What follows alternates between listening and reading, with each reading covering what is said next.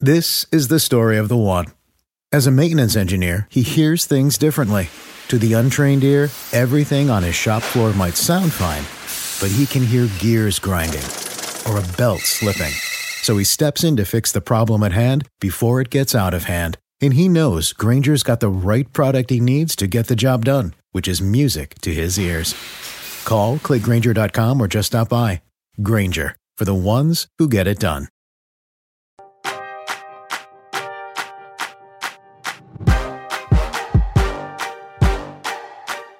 Hey everyone, welcome to Roundball Stew. I am Matt Stroup. It is Friday, October 22nd, and this is your serviceable and intriguing waiver wire pickups podcast, the first such episode of the season.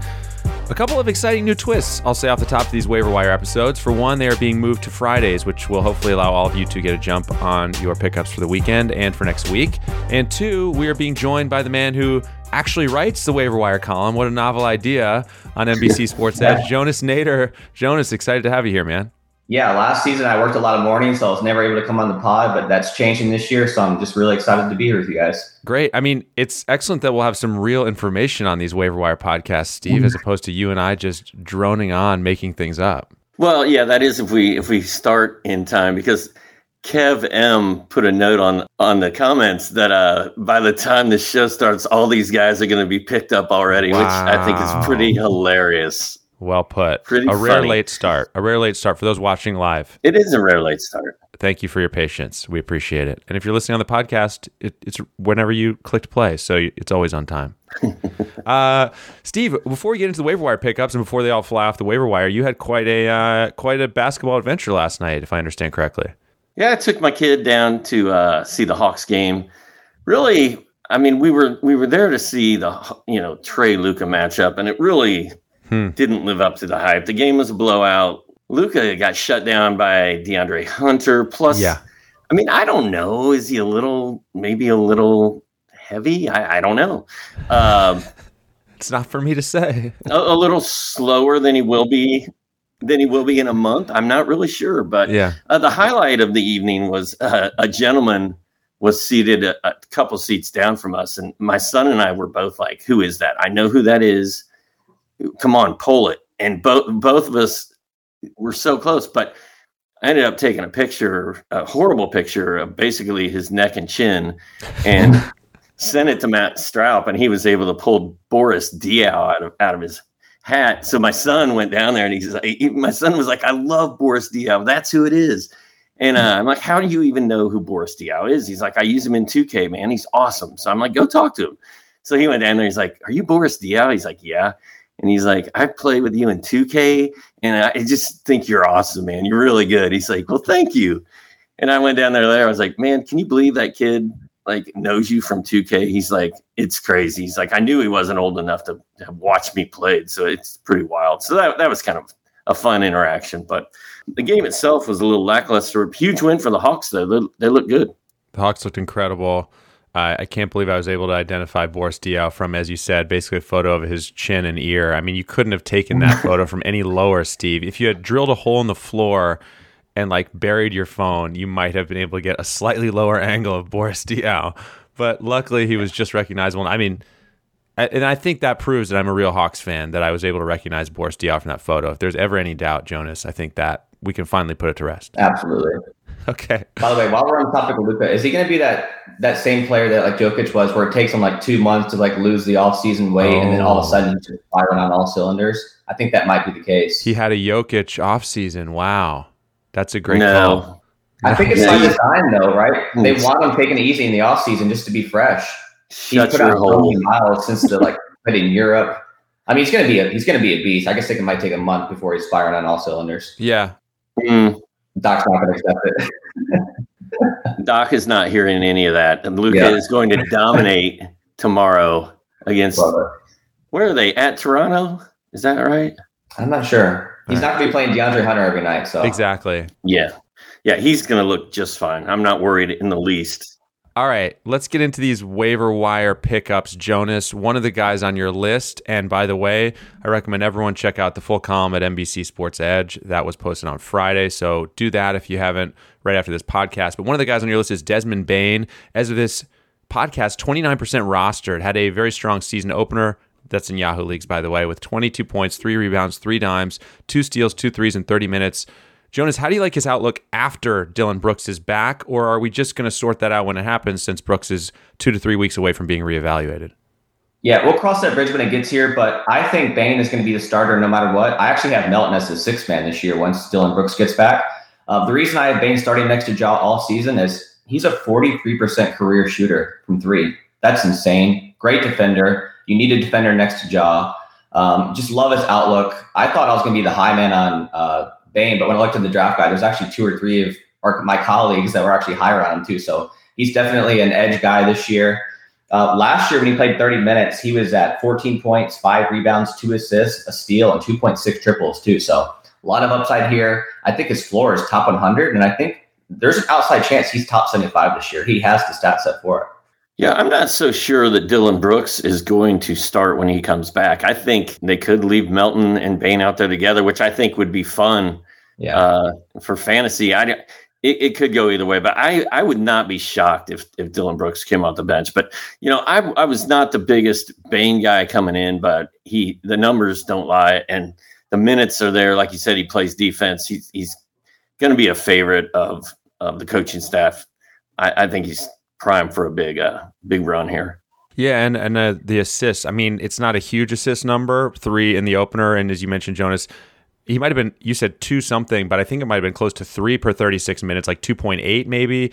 I mean, right. that adds up over time. Like a, it's it's more than just a points and threes guy if he's getting you three times a game. You know, it's and maybe maybe he has upside for more than a steal a game. So uh, yeah. I like him a lot as well. Absolutely. I am also excited to talk about the next guy, Chris Duarte, who I drafted in a bunch of leagues. And since he, I believe, was ranked pre ranked by Yahoo something like 609th, every time, 609th, I said, every time I took him at the end of my drafts, it absolutely obliterated my projections. You know, the live projections within the draft? I don't know if you guys click on those, yeah. but I do obsessively. Like every time I make a pick, I'm like, yes, Yahoo loved that one. But then when I would take Duarte, I would just plummet. I would drop like 10 spots because 609 carries a lot of weight. Anyhow, Duarte exploded in the opener 27 points, six three pointers. He's now over that 50% threshold in Yahoo leagues, Jonas, 53%. I mean, maybe playing time becomes a question at some point when they're healthy, but man, he looks legit. Yeah, he absolutely does. Like LeVert's at least three games away. It sounds like it might be closer to 10 because that's when he's getting reevaluated. Warren, who knows when he's coming back. Uh, Duarte, he's older than Doc. Like he's like 75 years old already. He's NBA ready. You don't have to worry about the learning curve for rookies with him because right. obviously he's old. But yeah, there's a huge window for success here. Jeremy Lamb is kind of cooked.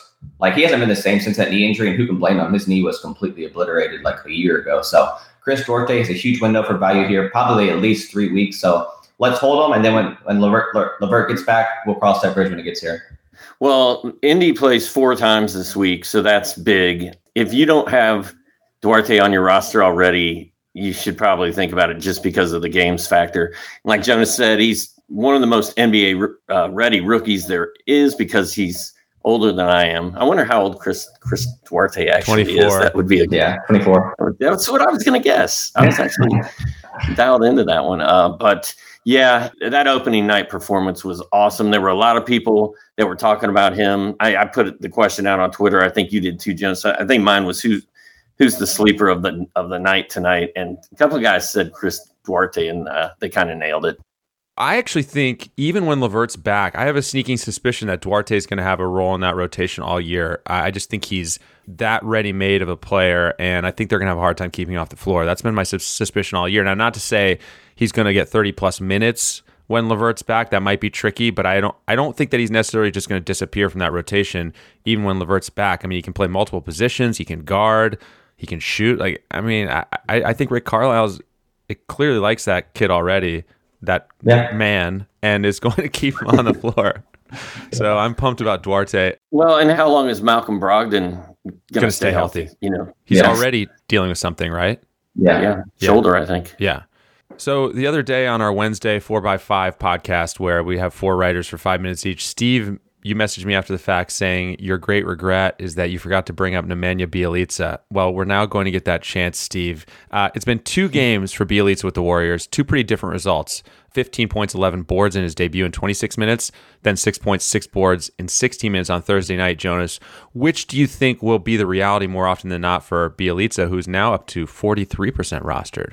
I think somewhere in the middle. Like last night's kind of an anomaly because Curry had every single point for the Warriors. It seems. yeah. So I'm not. I'm going to throw that one out the window. It's just interesting though because kind of like the, the preseason sleeper for the Warriors was Otto Porter. He was probably the third best player in the preseason, and all of a sudden he's just vanished, right? And it's Bjelica getting all the minutes. So Kerr definitely hid that from us. So he's completely off the radar. But he's been scooped up. I think he was like 11% before the explosion, and now he's at 40%. So if you're in a shadow league, he might still be there. I think it would be a borderline top 100 guy until James Wiseman gets back, and who knows when that will be. There's been rumors that Wiseman will go to the G League for a couple weeks to, to ramp up too. So still a big window here for Bjelica. Good stats as well. Yeah, I have not gone out and grabbed him yet. I just like to watch him from afar. He's my guy. But uh, you guys know that I, I like big men that can shoot threes and block shots, and that's that's what he can do. Although he's not really blocking shots right now, but like the the column says, as long as James Wiseman's out, I think there's a role for Bjelica on that team, and you should go out and grab him. I like him. Cam Reddish carried over his strong play from last year's playoffs. If anyone remembers, he made a late cameo uh, in the playoffs and looked great, and he looked the same in the Hawks opener. 20 points in 21 minutes off the Hawks bench, 7 of 15 shooting. Jonas, at this point, I think, certainly for me, Reddish looks healthy and dialed in, and those are two big things for him. The only question I have is his minutes in this deep Hawks rotation. He's 18% rostered. So, what are your thoughts on all of that? Yeah, he was at 21 minutes last night, I believe. I think it gets closer to 25, 26. I mean, that game got out of hand late, so I don't think he played much. But actually, a fun fact here he had the second highest usage in the NBA right now at 39%. Like, obviously, that's not going to hold. Love it. that's nothing to ignore either. Like, his usage is going to be insane with the second unit because it's going to run through him. So um, it's all about the shooting with Cam Reddish. If he can stay above that 42, 43%, he's going to be pure gold. Um, we heard Nate McMillan compare him to a young Paul George. Like, you don't say that lightly. So, uh, Cam Reddish, very, very intriguing player. I remember three years ago before ending the league, they were asking all these guys like uh, Anthony Edwards, like, who's the best player you played against growing up? And they all said Cam Reddish without a doubt. So this kid is talented uh, just a pure upside pick here, and he's still available in a ton of leagues too. So huge yeah. opportunity here. I have him number two right now as the top pickup this week. Yeah, I mean, coming out of Duke, he was he was a potential you know number one overall pick until things didn't go the way they're supposed to go during his time at Duke. But you know, we watched him last night. My son was like, "I love Cam Reddish so much." That was something Matt and I were texting about during the game. I'm like, little known fact, you both love Cam Reddish equally. And Soren, my kid, is like, yeah, he's number 22. You know, that's my number. And uh, we were looking at jerseys. Uh, in fact, if I win any jerseys this season, I'm going to go ahead and say that we're probably going to go with a youth large Cam Reddish. Wow, you're going to transfer over your victory to your son. Yeah, we're going to gift it. What a dad. What a dad. Yeah, and the last thing I'll say about Reddish is I do think his jump shot does look a little bit remade, and it did in last year's playoffs. Yeah. And so I think that that's an encouraging thing too. That you know, it's like, oh, Cam, Cam Reddish's field goal percentage is going to be horrendous. I don't know that it is, Jonas. You mentioned that 42, 43%. I, I think 42% is is attainable. So yeah. I drafted Cam Reddish everywhere in all my fantasy leagues last year. It didn't work out. I didn't draft him anywhere this year, and I am a little terrified that it is going to come back to haunt me because one of my favorite players. The only thing, and you guys touched on it, is the, the depth of the Hawks. I think there's going to be inconsistency yeah. with really everybody on that team except for Trae and, and Capela. Like if somebody gets hot, then somebody else is going to take a hit. But it's like that on a lot of teams. So it's it's not something I'm overly concerned about, but it's a little worrisome. And also, I mean, they won't be playing a subpar team like the Mavs every night, Steve. So we won't be seeing these blowout wins all the time for the Hawks. I mean, you kind of chalk, chalk wow. that up. You did duck dirty there. My bad, Steve. I think that just a it's rusty, okay. just an off night for the Mavs, Steve. They'll be all right. I live in Atlanta. I'm a, I should be a Hawks guy. I get it. I should be a Hawks guy, but I was screaming wildly for Luka in the stands last night. Is probably what you're I thinking. was not screaming at all. I was just sitting right. there being being good. All right. Well. Uh, however, the dad, the dad next to me, got liquored up and was telling his son play by play by play and just being so loud. He was getting so mad at the Mavericks. And Luka hit a three and like pointed at the guy that threw it at him. He's like, Why are you pointing? You're down 25. Why are you? I'm like, dude, he was pointing at the guy who threw it to him. He's not like pointing at his defender. Calm down, sir. Nice pass to his teammate, basically. Yeah, it was a. Uh, this guy was driving me nuts. He actually forced me to vacate five minutes early. Oh, sounds fun. Couldn't take it. Let's continue to the next name, which is Nick Claxton. He had 12.7 rebounds in the Nets opener, 28% rostered as of now. We talked a little bit about him on Wednesday. Jonas, how encouraged were you by that game, that opener from Claxton, considering I think he got 24 minutes, he started, but didn't have defensive stats? Yeah, he had like let's say every four possessions he had one where he kind of contained Giannis, and the other three he got absolutely burned. But to be fair to Claxton, no one has been able to stop Giannis in years, right? He's just an impossible matchup. We saw what he did to Ayton in the finals. So um, I'm still high on Claxton. When he's on the floor last year, his defensive rating was through the roof. So not worried about him as a defender. What I am worried about is his free throw percentage. She's like close to 50% for his career. So let's keep him away from the line as much as possible. But picking up Claxton is kind of a bet against Aldridge, Millsap, and Blake Griffin, who all looked absolutely washed in that opener. I mean, Aldridge especially, he looked like a fossil. That was just embarrassing to watch, honestly. He's done. Uh, I think Claxton could potentially start the rest of the way. They could have been matchup dependent. We don't know for sure yet. But Claxton's going to have a role in this team. Him and Harden in the pick and roll was really fun to watch. They had, I think they did that three times with success too. So really excited about him. Some really good permanent numbers. He's just got to stay above 25 minutes, and we're in the money. Yeah, I I watched a lot of that game. I don't know why. You guys know I, am not a big Brooklyn watcher, but I watched a lot of that game. And Claxton was. It seemed to me like he was just sort of running around out there and kicking the ball out of bounds, and he he was struggling a little bit. But the minutes and the talent that he has, uh, and the role that they're giving him, like it's almost going to be impossible for him not to succeed. And like like you said, he was playing against Giannis, which is not easy for anyone and he, he's also going to learn his spot, you know, where he's supposed to be on the floor as the season goes on. So I'm not really too worried about him. And he's nothing but upside. I mean, he's a great guy to have on your roster, even if you don't start him every week. Yeah.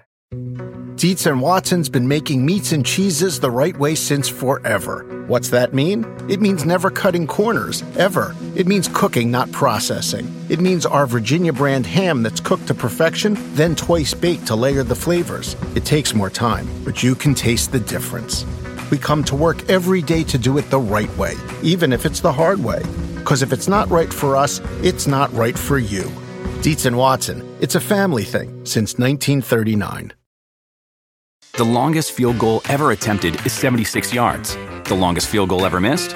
Also 76 yards. Why bring this up? Because knowing your limits matters, both when you're kicking a field goal and when you gamble. Betting more than you're comfortable with is like trying a 70 yard field goal, it probably won't go well. So set a limit when you gamble and stick to it. Want more helpful tips like this? Go to keepitfunohio.com for games, quizzes, and lots of ways to keep your gambling from getting out of hand. Life is a highway, and on it there will be many chicken sandwiches. But there's only one McCrispy. So go ahead and hit the turn signal if you know about this juicy gem of a detour. All right, more names from Jonas's column. Let's do two a two for one here. A Clippers two for one. Eric Bledsoe I think 22 points in the opener. Speaking of, you were talking about Lamarcus Aldridge being done. I, in my mind, Eric Bledsoe is done, Jonas, but apparently that may not mm-hmm. be the case. He had a really good opener, and Terance Mann quietly did some Terance Mann things with I think 11 points, seven boards, and three dimes, if I'm remembering those numbers correctly. So tell us your thoughts on both of those guys. Yeah, absolutely. I mean, Bledsoe going back to the Clippers, where he had the most success before, was huge for him because he didn't want to be in New Orleans. I'm surprised he didn't tweet that like he did in Phoenix. But um, I think Bledsoe could potentially be better than Reggie Jackson. He has a better fantasy resume over the last decade. Like Bledsoe's been a good player. Yeah. Say what you want about him in the postseason when he disappears, but in the regular season, Bledsoe's been a fine player. He's been an all defensive player before. Like there's still some upside here, and he's not that old. I think he's like 31, 32. And the, the thing is, too, their coach wants one of Bledsoe and Reggie Jackson on the floor at all times. That means we can expect at least 28 minutes for both all season, too. So there's no Kawhi this year. Uh, there's no one to threaten his minutes. I think Bledsoe's locked in. I think at his ADP, especially, he was he was going in the last round in a lot of drafts. Like there's just nothing but upside here. Yeah, I took him in the last round in several drafts, and I think you did too, Jonas. Mm-hmm. Um, unlike Stroup, we had not written him off. We thought maybe being back in LA would would be good for him, and it looks like it's going to be. I think he's going to get a lot of minutes, like you said. Uh, I was really encouraged by that first stat line, the steals, and, and uh, you know he had a good line, and as long as the minutes are there and his head's in the right place, I think Bledsoe's uh, prime for a bounce back. Steve, how can I take Bledsoe in the last round when I'm taking Chris Duarte and annihilating my projections in the draft room. I, I, I had an agenda. Yeah, it's tough. We had a Ricky Rubio sighting in the opener for Cleveland, and we had there were reports leading up to the season that Rubio, I believe it said, was going to play a ton. It was easy to be skeptical about that given the presence of Collin Sexton and Darius Garland, but Rubio's minutes were in the mid 20s, I think. He had 12 points, 10 dimes. Jonas, is this a uh, is there a real path to Rubio uh, value here? I think so because even in his current situation, we're looking at 25 minutes because they've said they want him on the floor with Mobley as much as possible. Um, and here we go. Like Collin Sexton has been on the trade block for the last two years. We've been hearing that Cleveland just won't commit to him, right? Mm-hmm. They want Garland as their guy. They want Rubio as his mentor. So if they move Sexton down the road, we're looking at Rubio maybe entering the top 50 discussion. But right now, like we're talking about borderline top 100 just because of his assists, which is the most scarce category in fantasy this year. Uh, and then steals. Like Rubio has a proven track record of assists and steals. Look at what TJ McConnell did last year with those two right. categories, propped him up to the top 70. Like Rubio can absolutely do that. Yeah, I mentioned Rubio as a potential sleeper this season on a couple couple podcasts ago, and I think it was the Friday one with with Roth's uh, lawn mowing team, and I mentioned Rubio, and everybody was like, "No, you're crazy. They're, he's not gonna. They're not gonna play him very much." But I didn't say that, but maybe others did. Carry he on. was off. He's off to a good start, and what I like most about uh, the hot start for Rubio is I, I. It seems like I write and say every year, you know, Rubio doesn't really start playing until after the All Star break. So the fact that he already looks decent I think that bodes well for his his value going forward. Jonas, you had Franz Wagner on your watch list. The Magic rookie, yeah. the lottery pick, 12 points, I think a steal and two blocks for him in 32 minutes. If I'm remembering, I'm, I'm basically just remembering these stat lines off the top of my yeah. head. So if I have anything glaringly wrong, tell me. So I wanted to ask you about him and uh, you didn't have RJ Hampton in there, but I noticed his minutes too, I think were are in the 26 range. He didn't produce big numbers, but he's another guy I'm watching. So thoughts on Wagner and Hampton if you want to include him too. Yeah, I actually wrote about Hampton and Terrence Ross's blur because I oh, said okay. Terrence Ross, while he's a streamer, yes, he's on a timer because they're going to play RJ Hampton eventually. He's too good not to. He's young. He's got upside. So the Magic are showcasing Ross for trade down the line. We know that. Uh, and Franz Wagner, he's playing because they have no one else right now. Like Chuma Okeke's hurt. Jonathan Isaac's still a ways away. So Wagner could be playing 34, 35 minutes. We don't really know the stat set just yet. We've only seen one game, but minutes will be there. He's definitely on my watch list. One more good game, and he's a, he's a pickup for me. What about you, Steve? Yeah, was it Gary Harris was the late yeah. scratch that forced Wagner into the starting lineup? I think. No, he, he was starting before that. They, they moved. Uh, they did a double point guard lineup with Suggs and Cole Anthony after that. Oh, it was Suggs. Suggs, yeah. Suggs wasn't starting. He got moved in. Wagner was already in there. So, I mean, this Orlando team is going to be pretty, pretty bad. Mo Bamba's super fun to watch. Yes. Suggs is going to be fun. They're, like they're going to be fun, but they're going to be bad. And you know they might as well let Wagner play and learn how to play NBA basketball. So I haven't grabbed him anywhere. He's I haven't actually put him on any watch list yet, but after reading Jonas's waiver wire column, I may do just that. Yeah, I had made the move already in a couple leagues, so I, I, like it. He was a guy who did show the ability to get three steals and blocks at Michigan. It's not like we're talking about, you know, the number 40 overall pick or something. This guy was a lottery pick, so they obviously think highly of him. He's going to be a priority. And uh, yeah, I'm into it. And Hampton, too. I really like Hampton, too. Yeah, same. Would you say Wagner is the least famous of the, the lottery picks this year. Like his, I, I just feel like he's sort of a forgotten man. Like, oh, they took Franz Wagner. Let's move on to the next pick. And I, you just don't. he's not at the top of my yeah whatever whatever that is. So Jonas, I had one other name that I wanted to ask about that was not in your column. Do you have any names that we have not talked about that you would be upset in the vein of Nemanja Bjelica if we didn't discuss today? Like, who's another name or two that you feel like we got to mention here?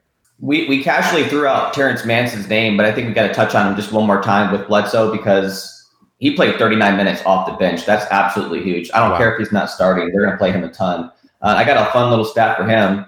Last year, when there was no Kawhi, Mann had a per 36 of 14 points, seven rebounds, 2.7 assists, uh, one steals, and 0.2 blocks, and 1.1 triples. So there is some upside here. Uh, not the best three point shooter in the world, but he's basically a, a, taller point guard. Like he has that stat set too. So I think Mann's gonna have a big year. He's already rostered in about 33% of leagues because it shot up after last night, but there's still some. He should, he should be on the waiver wire in some of those shallow leagues. I'd go grab him if you can.